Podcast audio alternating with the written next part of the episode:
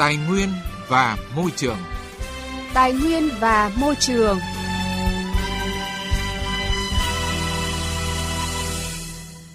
Thưa quý vị, thưa các bạn,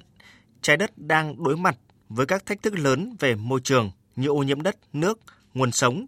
của các loài động thực vật mang gen quý hiếm đang bị đe dọa. Theo tính toán của chương trình môi trường Liên Hợp Quốc,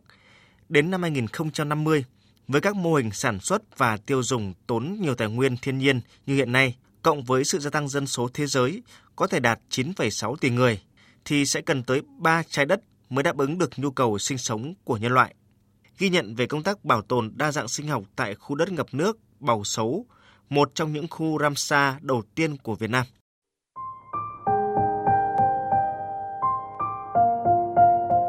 Là người dân tộc Stiêng, một dân tộc bản địa ít người sống ở khu vực huyện Tân Phú, tỉnh Đồng Nai, khu đất ngập nước bầu xấu của vườn quốc gia Cát Tiên. Ca Luận cùng cộng đồng người Stiêng ở xã Tà Lài, huyện Tân Phú, tỉnh Đồng Nai,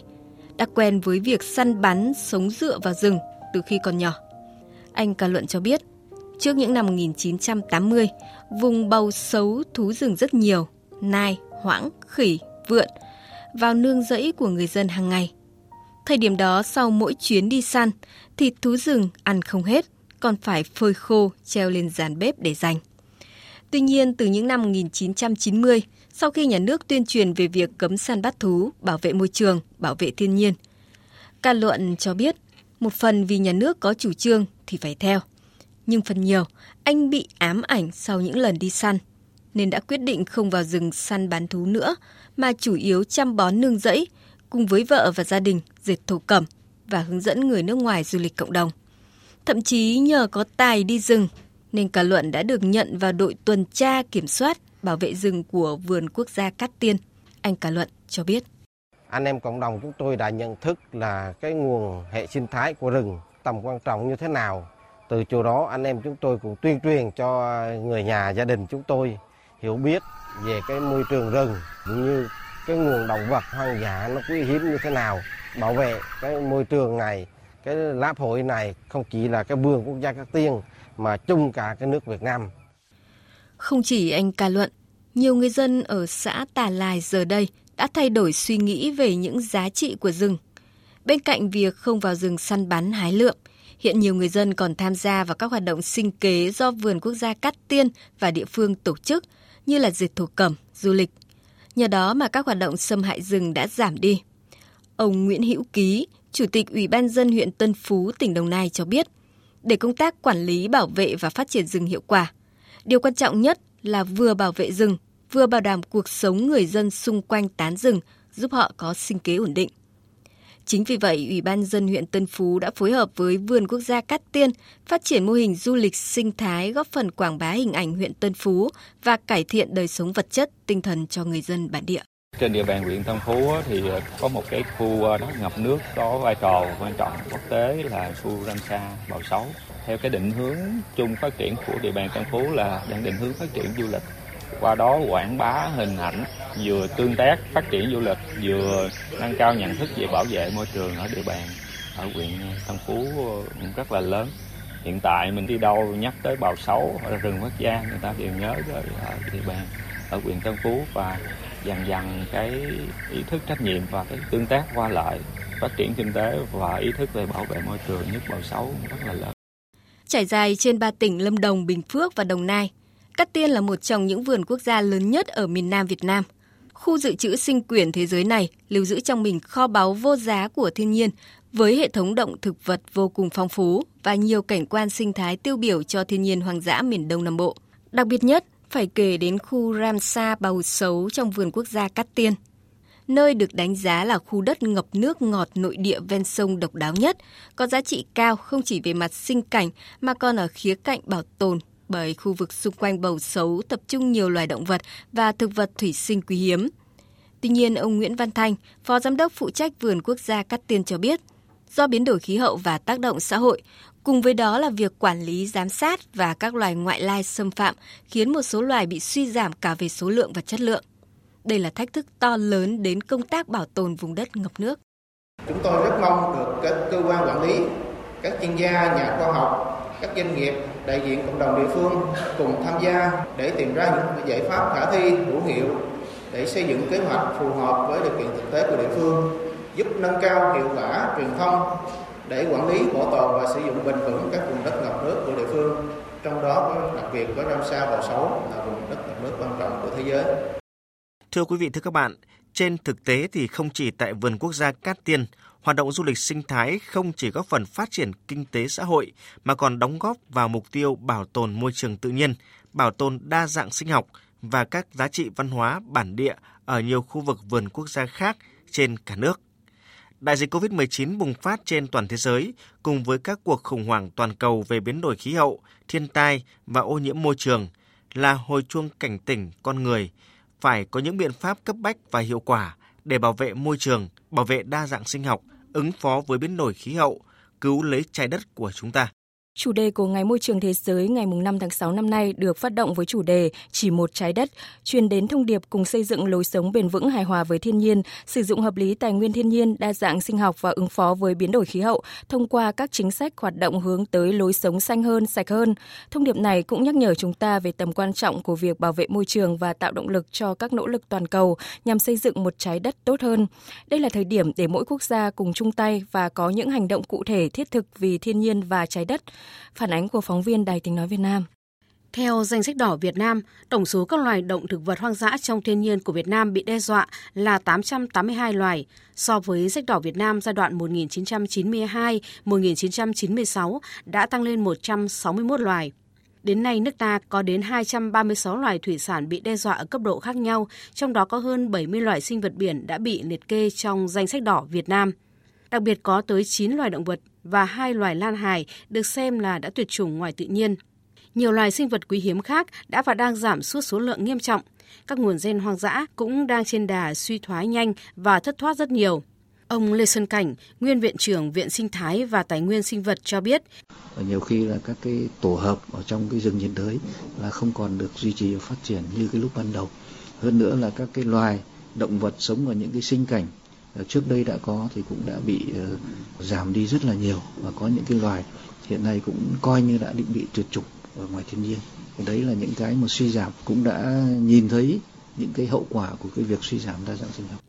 Việc đầu tư cho công tác bảo tồn đa dạng sinh học được xác định là đầu tư cho xã hội và phát triển bền vững. Do vậy cần xác định tỷ lệ chi ngân sách cho các hoạt động bảo tồn đa dạng sinh học – đồng thời huy động sự tham gia tích cực của cộng đồng đối với công tác bảo tồn đa dạng sinh học thông qua các chương trình, đề án và tuyên truyền nâng cao nhận thức của người dân bản địa, cộng đồng tại vùng đệm và giá trị của đa dạng sinh học nhất là huy động sự đầu tư của các doanh nghiệp, các thành phần kinh tế cho công tác bảo tồn đa dạng sinh học.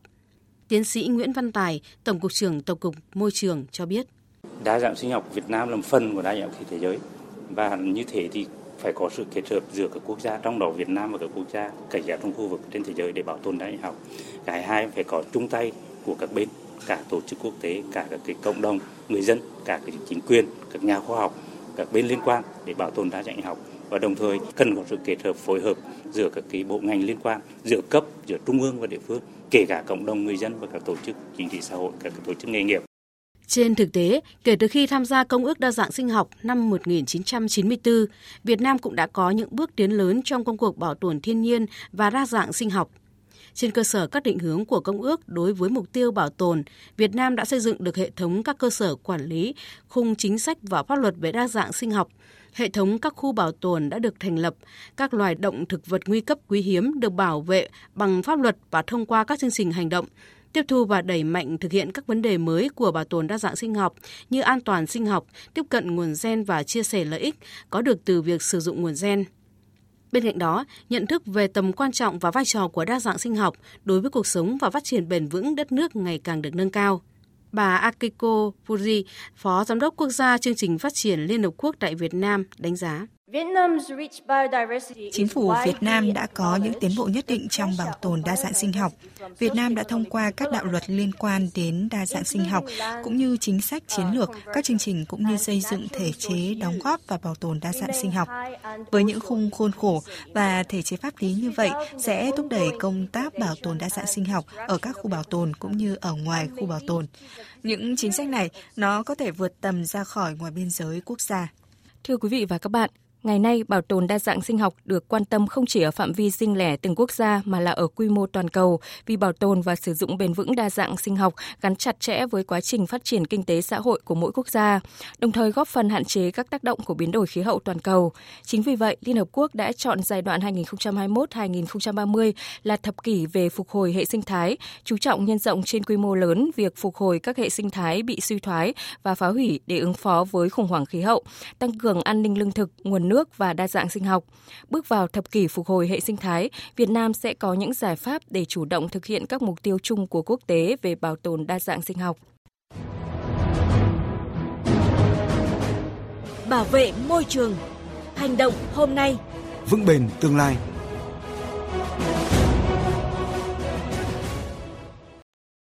Thưa quý vị, thưa các bạn, ghé thăm bảo tàng Biomuseo, một địa điểm du lịch thu hút khách tại Panama. Người xem không chỉ được hòa mình vào không gian kiến trúc nghệ thuật độc đáo, nhiều màu sắc, mà còn có cơ hội tìm hiểu về lịch sử địa lý tự nhiên, cũng như khám phá tầm quan trọng của hệ thống đa dạng sinh học đất nước Panama nói riêng, khu vực Trung Mỹ nói chung. Tổng hợp của biên tập viên Đài Tiếng Nói Việt Nam.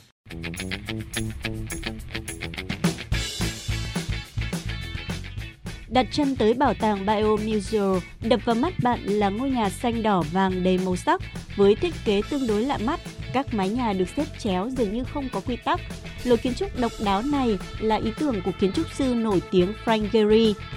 Nằm trong hệ thống bảo tàng quốc gia Panama, khánh thành từ năm 2014, bảo tàng Biomuseo được xây dựng tại Amador Causeway, một khu vực ngay lối vào kênh đào Panama hướng Thái Bình Dương.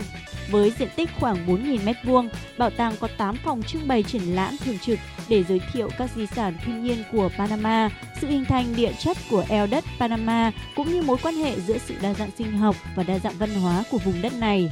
Mỗi phòng trong bảo tàng lại có bản sắc kiến trúc riêng và thể hiện nội dung trưng bày khác nhau. Bảo tàng sẽ kể lại câu chuyện về giải đất hẹp Panama trồi lên từ biển cách đây 3 triệu năm như một cây cầu, nối hai lục địa ngày nay là Bắc và Nam Mỹ, giúp cho việc di cư của côn trùng, cây cỏ, muông thú và con người có thể di chuyển dễ dàng hơn giữa Bắc Mỹ và Nam Mỹ. Tuy nhiên, cây cầu tự nhiên Panama khi hình thành cũng đã chia cắt đại dương bao la thành hai, làm thay đổi sự đa dạng sinh thái của hành tinh này mãi mãi. Nhiệm vụ chính của Biomuseo là thay đổi cách chúng ta nhìn, hiểu và bảo tồn môi trường mà chúng ta đang sinh sống. Evelyn, một du khách có cơ hội ghé thăm bảo tàng, chia sẻ cảm xúc lần đầu từ đây. Đến với bảo tàng thấy được việc các loài dần biến mất không còn tồn tại trong tự nhiên hoặc có nguy cơ tuyệt chủng sẽ giúp chúng ta hiểu rõ. Từ đó sớm có hành động bảo vệ đa dạng sinh học. Tất cả chúng ta nên nhận thức được điều này. Gabriela làm việc tại bảo tàng cũng cho biết. Một khi bạn biết về điều gì đó và yêu thích nó, bạn sẽ mong muốn bảo vệ nó. Đó là lý do tại sao bảo tàng của chúng tôi thể hiện tính đa dạng sinh học với mong muốn nâng cao nhận thức của tất cả mọi người về vấn đề này khi họ thực sự hiểu thấu đáo về nó. Panama có hệ thống đa dạng sinh học đáng kinh ngạc và là một trong những nơi tập trung nhiều loài sinh vật nhất. Bảo tàng Biomuseo vì vậy đã trở thành một phần biểu tượng kiến trúc mới cho đất nước và con người Panama, đại diện cho dẻo đất Panama vươn ra đại dương để kết nối Bắc và Nam Mỹ.